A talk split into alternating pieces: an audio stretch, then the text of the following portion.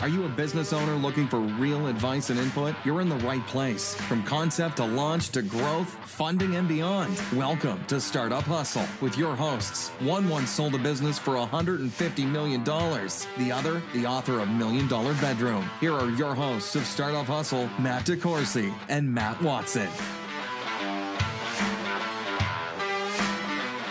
And we're back. Another episode of Startup Hustle. Matt DeCoursey here with Dale Gray, who will be sitting in for Matt Watson today. Hi, Dale. Hi, how are you? Good. And thanks for joining me today. Um, I'll take care of introducing you to the world. How about that? Sounds great. All right. So, Dale, you are the CEO of First Call Technology, Kansas City. I guess we'll say startup. You've been been at it for a little bit, but you've got a, a history with Kansas City companies. I believe you spent 12 years as the director of analytics at Cerner.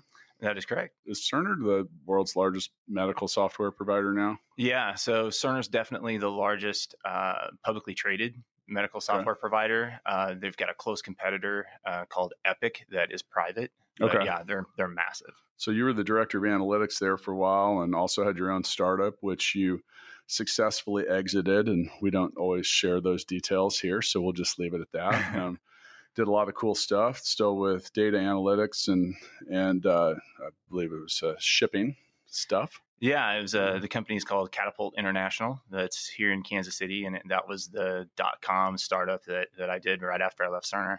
So you know the pain. Yeah.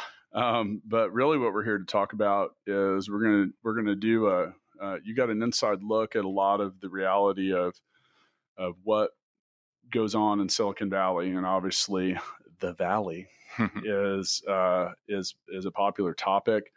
There's a lot of stuff going on there. There's no way to dispute that. There's a lot of why and why not, and uh, you know, and, and and according to my notes here, you traveled out there to join Stanford's Children's Hospital in 2011. You know, give us a little insight on that. Yeah. So uh, when I exited uh, Catapult International here in Kansas City, um, I was immediately uh, asked to come out to Stanford's Children's Hospital uh, to essentially run their data analytics uh, practice. And so I did data analytics, and I was also the director of web development. Um, it's quite common in the uh, in the hospital industry, if you will, that uh, they bring in outside consultants for their for their technology. And so I flew back and forth from Kansas City to Palo Alto every single week for five years. That's and, crazy. Yeah, yeah. The I I looked at at the mileage I had, and I could have literally gone to the moon and back and and just travel. And wow, I had millions and millions of miles. Wow, literally yeah, to the moon and yeah, back, all yeah. for the all for the purpose of data and analytics. Now, I mean, obviously Stanford has got a, a an amazing reputation for its educational prowess. It's kind of like the West Coast Ivy League school.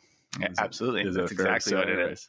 Right. I've known a couple people that went there. They were way smarter than me. Um, but you know, that's it's positioned right. You know, Stanford and and a lot of that stuff out in the Palo Alto area, it's got a lot of.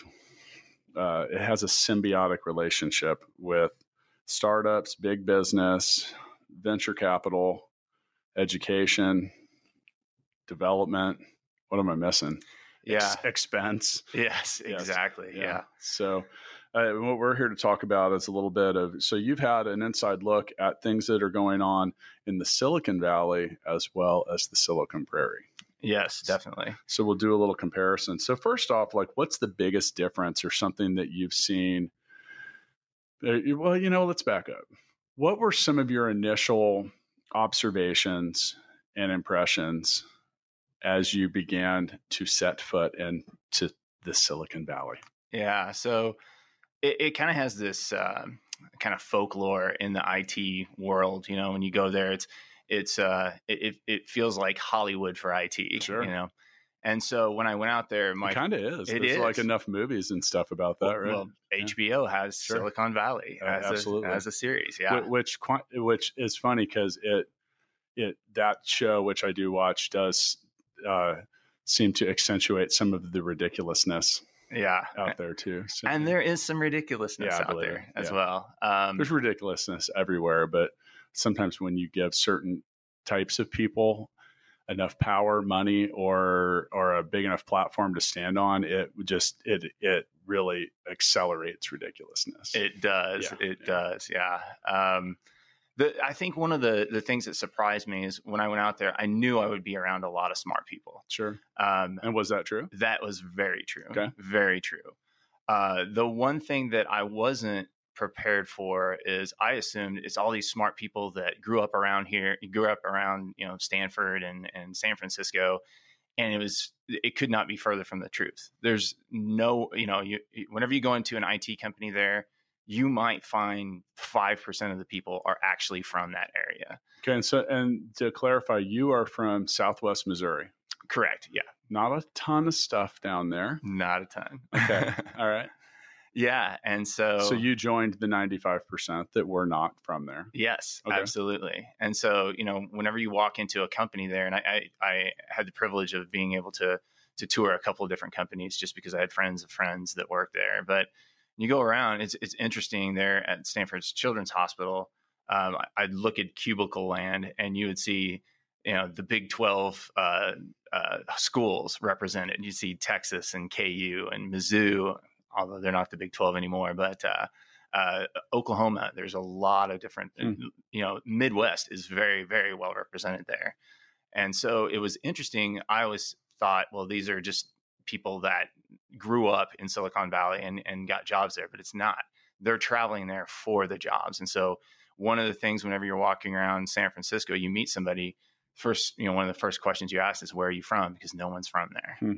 Yeah. That's interesting. Yeah. So where were most of the people from? I mean, I, I know you said Midwest, but I mean, were they from all over the United States? Was it were were a noticeable portion of people like from international? Yes, yeah. So, for instance, the last team that I was on, I was actually director of web development, and my last team, I was the only person that wasn't international on- the team. So, Okay. lots of people from India, lots of people from from Asian countries, Sure. uh, well, well represented there. They have a very large Asian population. So you know, and one of the things we talked about before we started recording was you know the the the big question that you know we were we were asking is you know why why why Silicon Valley is what it is? And you know here's the thing is uh, 50 years ago it was it was vineyards. Yeah, and uh, you know I, and I didn't have time. I actually meant to go back. There's a there's a PBS documentary that's about the formation of Silicon Mhm. Valley. And you know at the time and this was you know it kind of started with transistors and just like goofy little science stuff you know the Palo Alto stuff. And I can't remember who it was. It might have even been like uh I don't know, man. It was, it really was. It was like radio transistors, Mhm. and and then you know computers came along, and they started to, it started to really kind of pick up, and you know now it's one of the most densely populated. Is without a doubt the most ex- well. That it may be. Is it more expensive than New York? it it is depending on where you're Depending at. on where in- you're at, in yeah. Silicon Valley, it's it can absolutely be more. Yeah, and you and you had shared a statistic with me that the average two bedroom uh, apartment in that part of the world is forty four hundred dollars per month, yeah, San Francisco, and that's not even a good spot. No, no. San Francisco, it's forty four hundred dollars a month. You can go out into you know further south and and maybe find a place for thirty eight Yeah, hundred yeah, dollars a month. But cheaper. but but Yeah. then you've got an hour and a half commute Sure. one way. I mean, so I, the last I was in the last time I was in the Bay Area, I've been there twice in the last three years. So I was at, at TechCrunch two and a half Mm-hmm. years ago, and you know it was interesting because I hadn't been there for a long time, a long time, and my very the very first thing that I uh, I realized was uh, I got immediately reminded of the expense because my hotel four hundred bucks a night. Yeah, and I and my I took my wife and my daughter with me because you know why not? You know I was like hey we'll go out there. And we and we had points from travel. I used to travel a lot too so I had this like surplus to travel. And so we have a couple first class tickets and we head out there and we get to this four hundred dollar a night hotel and I'm expecting something nice it was it was like a bed and it was like this one of the smallest hotel rooms I've ever been in too um, so I got reminded of that. But as I was booking, Jill said, "Well, maybe it's because all the people are going to TechCrunch." And I said, "I don't think so because I'm looking at these other dates, and it's just like this is just like the normal price." Mhm. I was like, "Wow, okay." So yeah, got out there. That was that was a reminder. And then another time, I was I was in uh, I went to San Jose because I went to SneakerCon. Sneaker Con. Yeah. So one of our one of someone I've worked with in the past is Jaysse Lopez. He's the founder of Urban Necessities, and uh, they're big in the sneaker world, and he's really famous in sneakers. And I went to I was doing some work with him on this brand, and um, you know, so we went to SneakerCon. It was uh, it was actually in Santa Clara, and all those things have like grown together. Yeah, it's like that's just like San Jose, San Francisco, Santa Clara, because the San Francisco 49ers actually play in Santa Clara, yes. which is much closer to San Jose than it is to the, the San Francisco. Yeah. So yeah, I got reacquainted with the geography of that. And, you know, so as I'm, I remember the first impression as I was in, staying in downtown San Francisco and I was heading out to TechCrunch. And most, I'm sure most of the people that are listening, are you familiar with TechCrunch, Dale? Yes. So, you know, TechCrunch and this particular thing, it's a really cool experience. And I'm going to go back out this fall. Um, but, you know, there's a bunch of people pitching their startups basically. And then coupled with that, there was a lot of uh, presentation from a lot of people that did a lot of different things. But as I, uh, you know, I decided to, um, I was close enough to walk. So I decided on that very first day to just kind of walk. It was nice morning, and I'm walking by, and I'm just seeing all the places there downtown, like walking by Mozilla. It's a Firefox, which, mm-hmm. which at one point was like Netscape. Yeah, or something like that, you know, and like you look back at the history of these things and you think, oh man, that was forever ago. Wait, maybe it wasn't, you know, and it wasn't that long ago. And we were recording an episode yesterday and we were talking about, um, so uh, Travis Wright, who's a very well known uh, marketing technology guy and famous crypto podcaster. Mm-hmm. And we were talking about stuff and we were like, wait a minute, that was only like 10 years ago. Yeah. iPhone 2 was 11 years ago iPhone 1 was like 13 years ago. And you're like, wow, that's like happens quick. I know, I know. And it feels like it's ancient technology, but the the rate and speed at which this has changed um, is very interesting because it's not a natural velocity, you know, and, and I mean, maybe it is, maybe it isn't. But um, so the question is why? You know, why do so many people come there? And then you look at somewhere like Kansas City, which is where we're at right now. I'm always very realistic about what Kansas City is. Mm-hmm. We're like the 30, I don't even know, we're like the 35th biggest market in the country. We're not big. No. We, there's not a whole lot of Hollywood no. in Kansas City. No. Is there any at all? very, very, very little. When I travel internationally and I talk to people and they say, Where are you from? And I can't say Kansas City, I have legitimately and multiple times been asked if there are Cowboys here. Oh, yeah. Yeah, no. So that, that's a perception. That is. When I was in uh, when I was in Silicon Valley, a person asked me, like, are you from a farm? It, well, this question was, why do they allow trailers in Kansas? I'm like, what are you talking about? that was about? like a, just like a blanket statement. Yeah, like all the, like what kind? No, they're they're like trailer parks. yeah, like, like, because they're like they just blow away. And this was a there very some, smart there is person. Some, there is some truth to that, but at the same time, still, I, I this person when they were talking to me, I mean, I feel like well, they thought that you know, just every year, all these trailers just blow across the prairie, and then we go out and create new trailer parks or whatever. So yeah, normally, and for, to clarify, the tumbleweed comes first because it's lighter. That's true. And then the trailers That's come true. tumbling through the ghost town. And then the the cows follow. You know, Yeah. the cows just blowing through the through Yeah. the tornadoes. And that's all, all of none of which is true. Well, the tumbleweed part might be true, but so you know, you look at you look at these different markets, and I'm personally of the opinion that we are about to experience a renaissance because. Um, you know, recently Ryan Weber, the president of the Kansas City Tech Council, has been in here. Now, Ryan is a is uh, there's interesting things going on in Kansas City. I was reading an article in the Wall Street Journal yesterday about the Hyperloop, Mhm. and they're talking about building that across Missouri, Kansas City to St. Louis, and it's because it's flat and because they have the and it's all in one state and blah blah blah. But you know, there's just common uh, perception that our tech jobs are all leaving. Mhm. Like you said, you saw a large representation of people in the Midwest, and actually, year over year, Kansas City gained 13,000 tech jobs, and that's a that's an indication that businesses are wrapping their arms around the fact that it's very that okay. There's two factors. There's instability Mhm. on the coasts, and the rising cost is clearly a, a big deal. So you're finding a lot of these companies seem to be maintaining a smaller presence in places like you know the Bay Area, and California, and New York, and then they are starting to relocate larger centers of operation to midwestern cities. Yeah, absolutely. And it, when I was in Silicon Valley, there were so many people that were working there that wanted out. Oh, yeah. absolutely wanted out, and and the number one reason was was quality of life. I Yeah. mean, you it's extremely difficult to start a family there. Um, I had the uh, a person that I reported to. I'm not going to say who, who it was specifically, but uh, he sold his house in Menlo Park, and this house, and if it were in Kansas City, it would be worth maybe 150,000, something of that nature.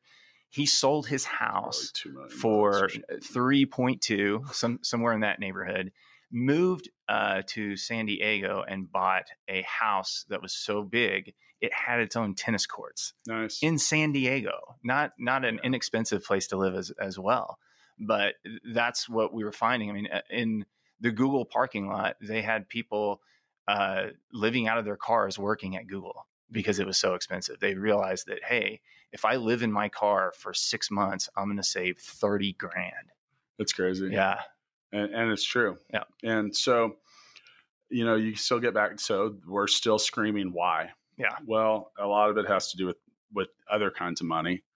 And you did a little you did a little fact finding mission. You want to share the results of, of where the VC money's being being spread across the toast? Yeah, yeah. So uh, in 2018, um, Silicon Valley represented 46% of all VC funds in 2018. Well, that might have something to do with it. I absolutely think that has a, And- lot to do with it. I'm not sure if you gathered this. Do you, how how much money was that? Uh, yeah, that was uh, 45.5 billion. It's a couple bucks. That's a couple bucks. Yeah. Yeah. I mean, as a comparison, uh, uh, New York only had 13 billion. Uh, all of New England had 10 billion. And then the remainder Is that of billion or percent? billion. Okay. and then the remainder of the the funds, uh, all other U.S. cities, it wa- was uh, 29 billion.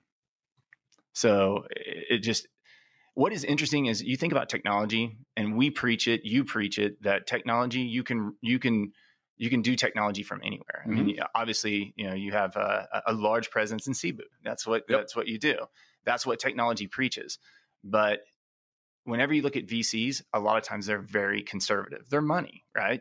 And so they want. They are and they aren't. Yeah, it's like they they they've taken they've chosen to stand on one side of the line. They're rarely in the middle. Yeah, but they want their companies to be within eyesight. They need they they like if you're going to throw that much money at something, you want to be able to go and and walk in the door and make sure that people are are showing up to work. Yeah, and once again, that's why some of these companies are keeping some kind of presence there. Mhm. Maybe they just like the mailing address. Yeah. Who knows? But um, yeah, it's definitely like a trendy thing. And so, you know, at Full Scale, we we talk to we have clients that are, man, at this point, all over the country. And you know, what do we do? We help people build development teams faster and cheaper. Mhm. And we we pretty much exist, and we have grown so rapidly because of the fact that places like Silicon Valley exist Yeah, because you look at uh, you know at the at the uh, CEO retreat that I went to a couple weeks ago, they were talking about the fact that Google just doesn't even have a cap anymore on hiring people, Mhm. like what the cost would be. Yeah. they just like and with certain folks, like if they want someone, they just basically told their HR department, they're like, hey, we don't get outbid. Yeah. and that so you don't have to be an economist or uh, or someone with two decades of data analytics experience to understand supply and demand. And when it comes to business and, and marketplaces or anything, it's something supply and demand is still the most powerful factor. Um, you can't get around it. And uh, so there's a huge supply or there's a huge demand and there's not enough supply. Mhm. And and and that there's a lot of factors for that. We could almost do a whole another episode of it. But companies want to develop technology now. 20 years ago, only software companies were creating software. Yeah. for the most part. Everything has software in it now. I Yeah. mean, drinking fountains have software in it. Like the drinking fountain on some levels might be some of the oldest technology that is publicly used yeah, that's still out there. You know, you look at and I mean they had drinking fountains in Rome. Mhm. You know, ancient Rome. Yeah. Like and it's still out there and if you talk to I know some people that own a, a 160 year old drinking fountain company, and that's why I Wow. have the example. And if you talk, ask them, you said, "Hey, 10 years ago, did you ever think that a drinking fountain might have software in it?" And they would say some expletive, and then no. and you know, but the thing is, is it does. And when you go to the drinking fountain and you fill up your water bottle, and it tells you how many bottles of water you've saved, Mhm. or how many, you know, whatever. Well, that's software, so it's in everything. Do you have kids? no. Okay, I do. I have two, and they all their toys, everything. Like my daughter has a bear that has a camera in its eye that reads QR codes, Wow. and you hold these little cards that the bear has in its backpack up in front of the bear. It reads the QR code and it knows what story to tell, or it knows what you know branch to take. And so, but there, I mean, like half of the toys are like that, all software. Mhm. So the Internet of Things uh, amongst other everybody using software and and needing it has and our inability to in certain parts of the country um, you know push people into these and i say push because it's almost what we need to do but get people through you have a computer science degree Yeah.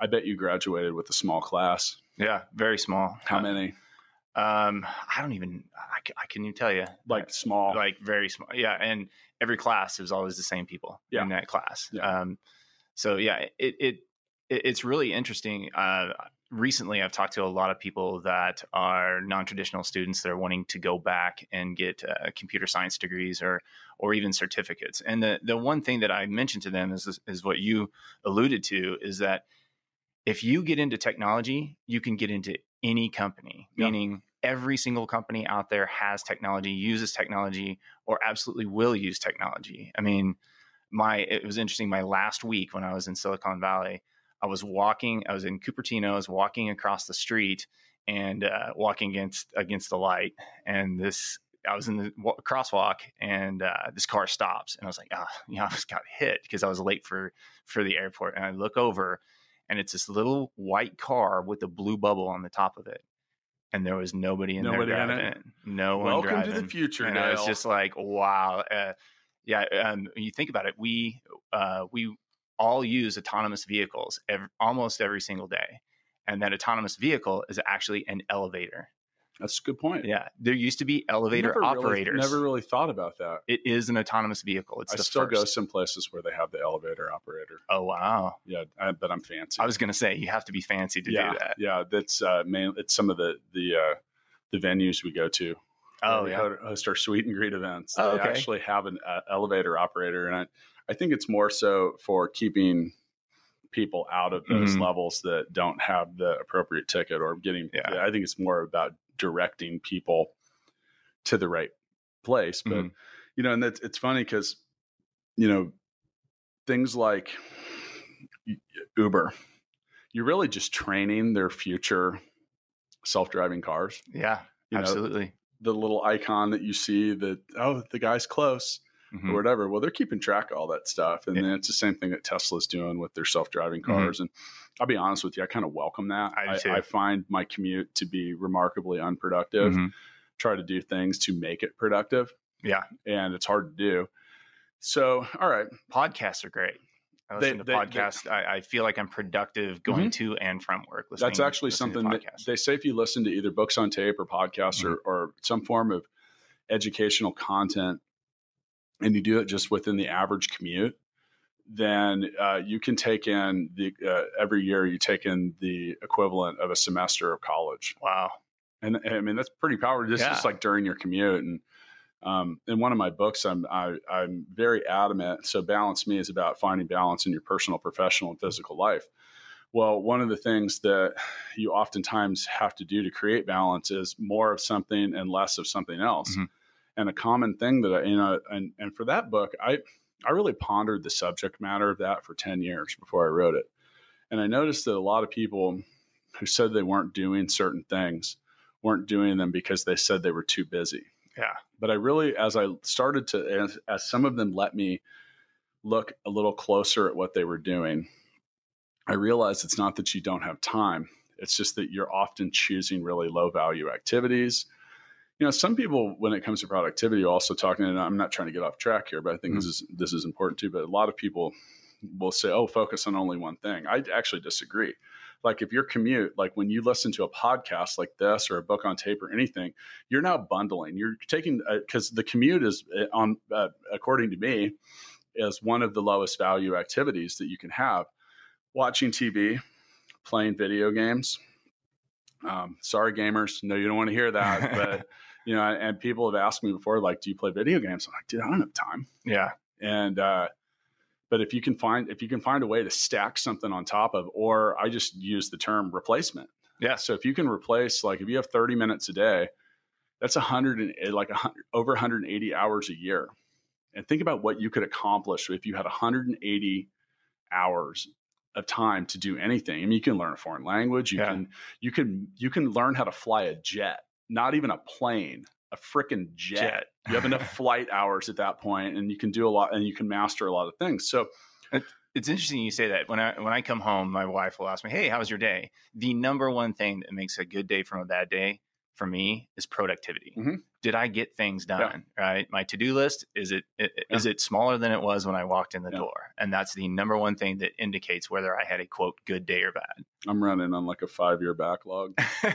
it's it keeps getting deeper. Um, so anyway, as we kind of get back to the to the valley, and um, I told you the time goes fast on these things. Yeah, so we're getting close, but so I spent a lot of time talking to people from a lot of different locations, some of which are international.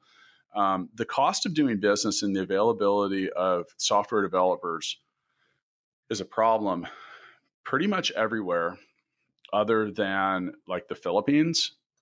Um, there's there are st- there is still an abundance of, of high high quality talent there. A couple of the other Asian countries like China has a lot. Um, same with India. India churns out a lot of computer science graduates, and we're talking about Silicon Valley. Well, Bangalore is the Silicon Valley of India.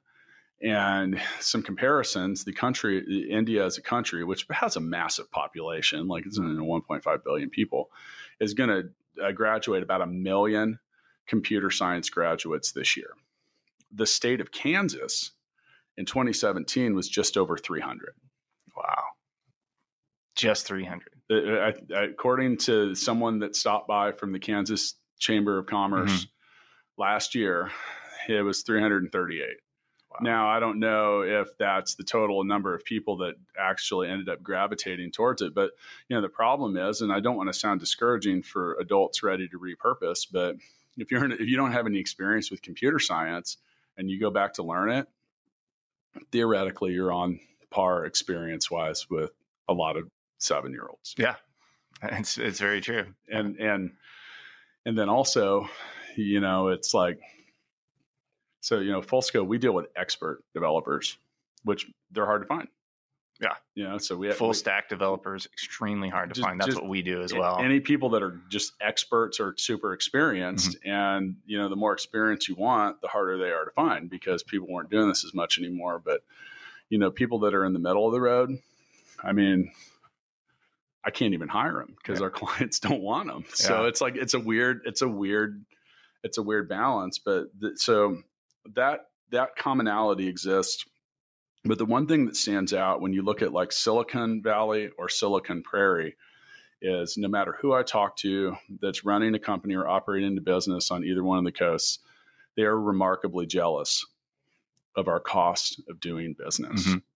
And if you think a $4,400 per month for a two bedroom apartment is expensive, what if you need a 10,000 square foot? What if you need a floor of a skyscraper? Yeah. It's insanely. I can't even imagine how expensive that is yeah. in in like downtown San Francisco. It's it's millions upon millions upon millions of dollars. That'd be ridiculous, you know. And, and you know, Full Scale has two floors of a skyscraper and an, in an, a brand new building in an IT park in Cebu. It's still pretty expensive. So yeah. I can't imagine how much that would cost. So the cost of doing business, and then there seems to be the impression that you can't find talent. Well, it's short everywhere. Mm-hmm. It's short everywhere, and that's where why the the future blended model of of domestic and international teams is gaining such popularity. And so, you know, at Full Scale, we're not trying to send jobs out of here. Mm-hmm. There aren't people to do them anyway try to find people to build around Yeah. and create a blended model, which creates an average cost per seat that becomes palatable and profitable for a business. So, you know, finding that companies all over, we get inquiries from Singapore, Australia, uh, Europe, Canada, you know, obviously the United States. I mean, those are the most common ones and, Mhm. and regularly. Yeah. So, you know, it was, it was strange at first when, you know, you get an inquiry about doing business with us and they're from Australia and they have the exact same problems there. Yeah, there's a deficit of of developers across the you know across the world, and you're talking about you know when you look at Silicon Valley versus Silicon Prairie, what are some of those differences? Um, I think in Silicon Prairie we have a couple of distinct advantages that you don't have in Silicon Valley, and one of those is location. Uh, you know, we're talking Central. yeah, uh, we, we talk about uh, transportation industries. Uh, the startup that I worked at, uh, Catapult International, we were doing transportation software for steamship lines. We're nowhere close to an ocean, True. and but yet we have the transportation knowledge here in in in this case in the Kansas City area. The other thing that is vitally important for technology and specific types of technology is a lot of the companies uh, on either coast, they're for lack of a better term, they're they're they're uh, thinking really quickly and they're they're producing these really small apps that will will be a success for like two years and then go away. The thing that we can do uh, in you know in the central states is we have the ability to do time on task. If you look at Kansas City, you know Kansas City has has Cerner here, and one of the main reasons that Cerner is such a success is because they spent you know they've been working on the same software since 1979, right?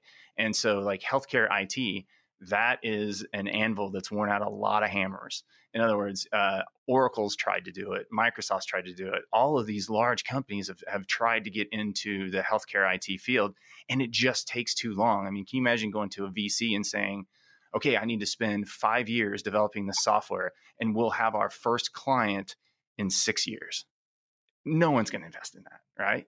But here in you know in the Silicon Prairie, because our costs are low, we can spend and take the time. And whenever you look at the, the IT companies that are here, we've got healthcare IT, we've got insurance. You know, they're not necessarily sexy things, but they're really difficult, really hard to do, as well as banking. Banking IT is there, you know, this is a central place for banking IT. And those are things that that are vitally important, but take a long time to develop. Sure. And, you know, you can't run your business with on the upper tier of an expense threshold in every single category and expect to be successful. I mean, the and that's the thing that's still kind I find it still to be mind-boggling. Like I understand if you're in downtown New York and you have a corner restaurant or store that you know you sell slices of pizza. Let's just say that, and you're there on the corner, and a hundred thousand people a day walk by. Yeah. I get it. I get it on that being expensive, but I don't understand why that is a popular destination for, you know, certain office buildings or places. And you know, maybe that's just the way, but I mean, clearly it's it's it's a follow the money Yeah, exactly. kind of thing. But yeah, and you know, uh, uh, the uh, it, I feel every oh about once a month I'm seeing another headline about a company that's moving here, hmm bringing 100 jobs, Yeah. bringing 200 jobs. It's because they're doing the math. And uh, like you said, that central location has a lot to do with it. I mean, it's still a four-hour flight to San Francisco, as you are well aware. Yes, yes. It's surprisingly long, isn't it? It You feel like, gosh, this shouldn't be that long. But it, and now if you have to fly from New York to San Francisco, that's, I mean, that's an entire day. Yeah. Your day's gone. Yeah. Yeah. And that's, and the crazy thing is, is that's about half of the time it takes to fly from San Francisco to Taiwan, Yeah. which is just part of our trip to Cebu. hmm Well, anyway, if you have some information or input, I know this is a hot topic. Feel free to join us on Facebook on the Startup Hustle chat. If you enjoyed the episode, you listened to the show, do me a favor, reach down and hit that fifth star, leave a review. Um, we'd like to hear from you. Appreciate everyone that has reached out and, and said such nice things. Hopefully, you're enjoying the new programming schedule. It's a little more aggressive than our prior programming schedule, which it had exactly no schedule. So Dale, thanks for coming in, and uh, let's see if we can get you back in here for another topic. That'd be great. Thank you. See you next time. Thanks so much for listening to this episode of Startup Hustle with Matt DeCoursey and Matt Watson. For more great content and to stay up to date, visit startuphustle.xyz. And if you enjoyed today's episode, please rate and subscribe, and we'll catch you next time on Startup Hustle.